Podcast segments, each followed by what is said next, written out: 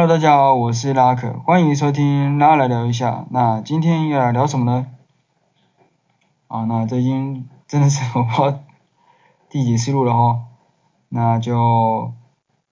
因为刚刚有讲错嘛，然后又有狗在叫，然后又有现在又下雨，你看现在下雨了，那就大家觉得这个有很美的这个下雨的这个背景音乐，雨声的背景音乐来听我 podcast， 对。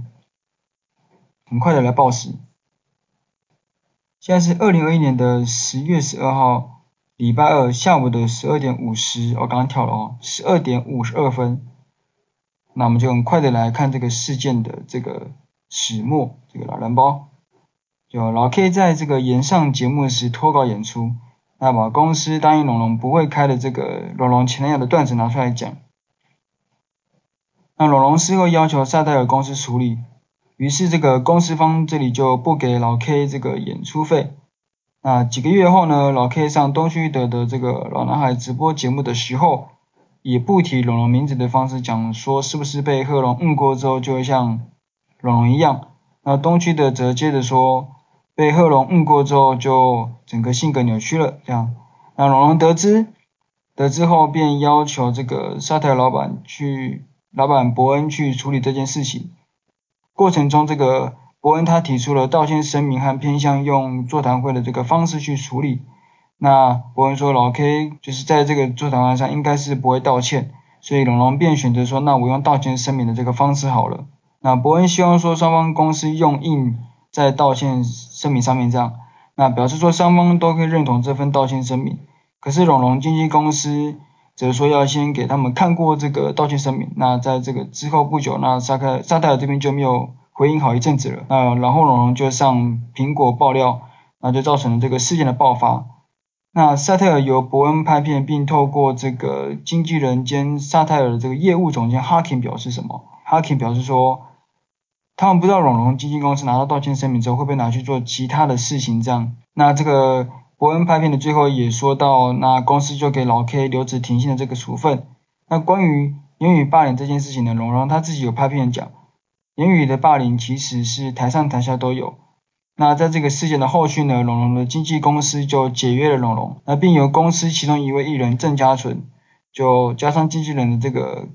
康姐，经纪人康姐出面直播说明解为什么会解约龙龙。大致有第一，龙龙一直想引战，那就不愿意照着说这个经纪公司的做法去缓和处理跟呃道歉这样子，向被影响的人道歉。那第二个就是一开始的爆料明明是龙龙自己要求经纪公司的，但龙龙的朋友传讯息给他的内容却令经纪公司感到说，哎，好像是公司在操盘一切。那第三是老 K 演上节目虽然有讲前男友的玩笑，但老 K 没有提到前男友三个字，那龙龙则是说老 K 有提到前男友这三个字。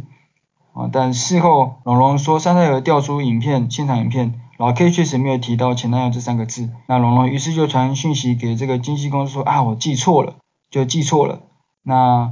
这让经纪公司说感到被骗了。那在这个整个事件中间，老 K 其实也有拍影片回应自己为什么要在演上节目当天讲这个玩笑，还有讲的内容啊。因为几点，第一就是老 K 认为要求演员不能脱稿演出有点太矫枉过正了。第二个是他很恨龙龙，龙龙是喜剧圈的毒瘤，大家因为龙龙这个流量就隐忍，那就由他来出面。那第三是他没有提到前男友这三个字，也没有提到这个贺龙，对，大概就是这样。好，这是在这是这个事情的始末，就本来可能说用座谈会处理，然后后面后来就没用座谈会处理了嘛，因为伯恩他这边说。就像有办这个座谈会，那老 K 也应该是不会道歉，所以后来他们就转说那不然就要道歉声明，结果后来就就这边也没有处理好，就导致这个龙龙就呃上苹果爆料了嘛，对不对？嗯嗯，那这大概就是这个整个事件的这个始末。那我就很快的来进入到这个我的这个观点，那我这边也就不再谈论这个事情的本身，这个事件的本身就只单论说开玩笑这件事情。那以这个龙 K 的这个例子。演上的这个例子，首先我们就以哦这个演上分开讲，我可能会搞混。我这边讲龙 K 的演上是指这个事件本身，他们两个演上了。那我等一下讲的是这个演上的表演节目。哦，首先我们以演上表演节目来看，就是这个演出的原则是不会审查嘛，那什么都开玩笑，什么都可以开玩笑，那演员势必要是能够接受这一点才能参加这个节目嘛，这个演出嘛。那因此以这个前提来看呢，就是你确实很难要求说呃其他人不能讲自己的痛点，自己在意的点。不过如果你今天有另外程度对方说啊我绝对不会讲你的在意的点，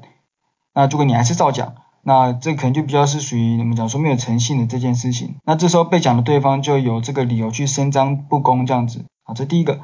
这个是大概是这样啊。第二个是拿演员彼此的在意的这件事情来开玩笑和第一个这件事情，那我目前的结论是呃至少台上台下要分清楚，因为其实喜剧它也算是一种戏剧的类型嘛，那戏剧也具备这个喜剧也具备或戏剧也具备了演员、故事、舞台、观众这四个元素，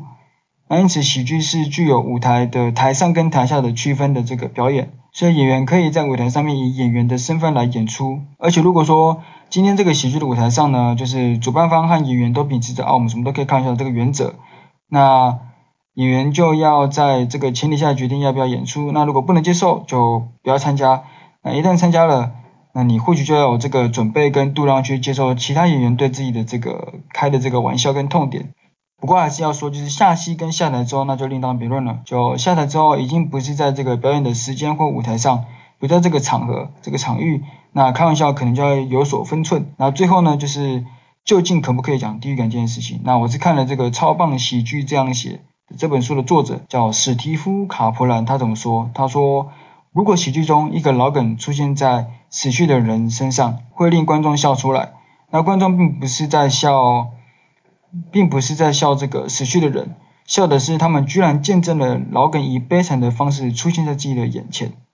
那观众们不敢置信的这个反应和试着理解此事的这个方式是喜剧的动力，那喜剧是观众试图理解下所展现的希望而非本身。好，那另外呢，就是我有看转角国际在一篇名为《毒蛇的分寸》志村健色情搞笑是该被取消的地狱梗吗这一篇中讲到冲绳在地人的漫才组合呃 A R I N K U R I N、哦、我不会念，所以我就直接拼给大家听。这个组合呢，就是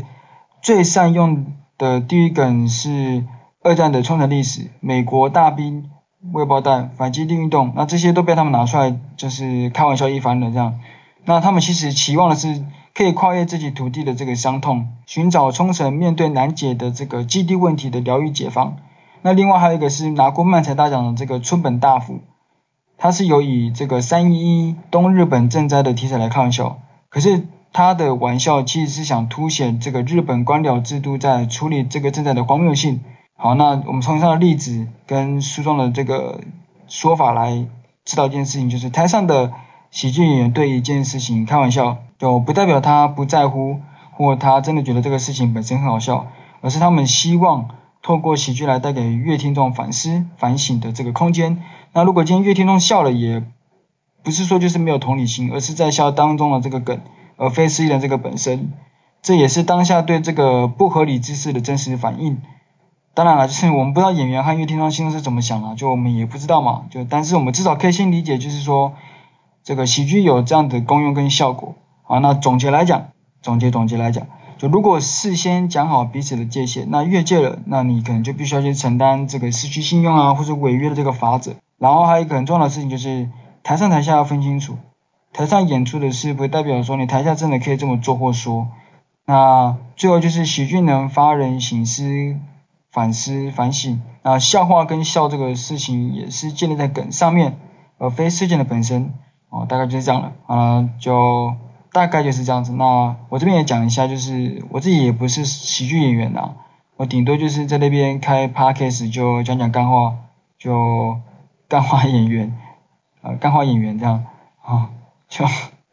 那我今天会做这一题，就是除了我有这个社会时事的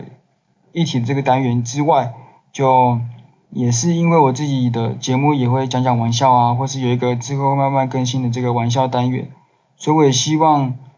就是能够借由这件事情来去更深入了解喜剧是什么，也希望说喜剧界可以因为这个事件在更多的来告诉社会大众喜剧是什么，或地狱梗到底如何开，原则是什么，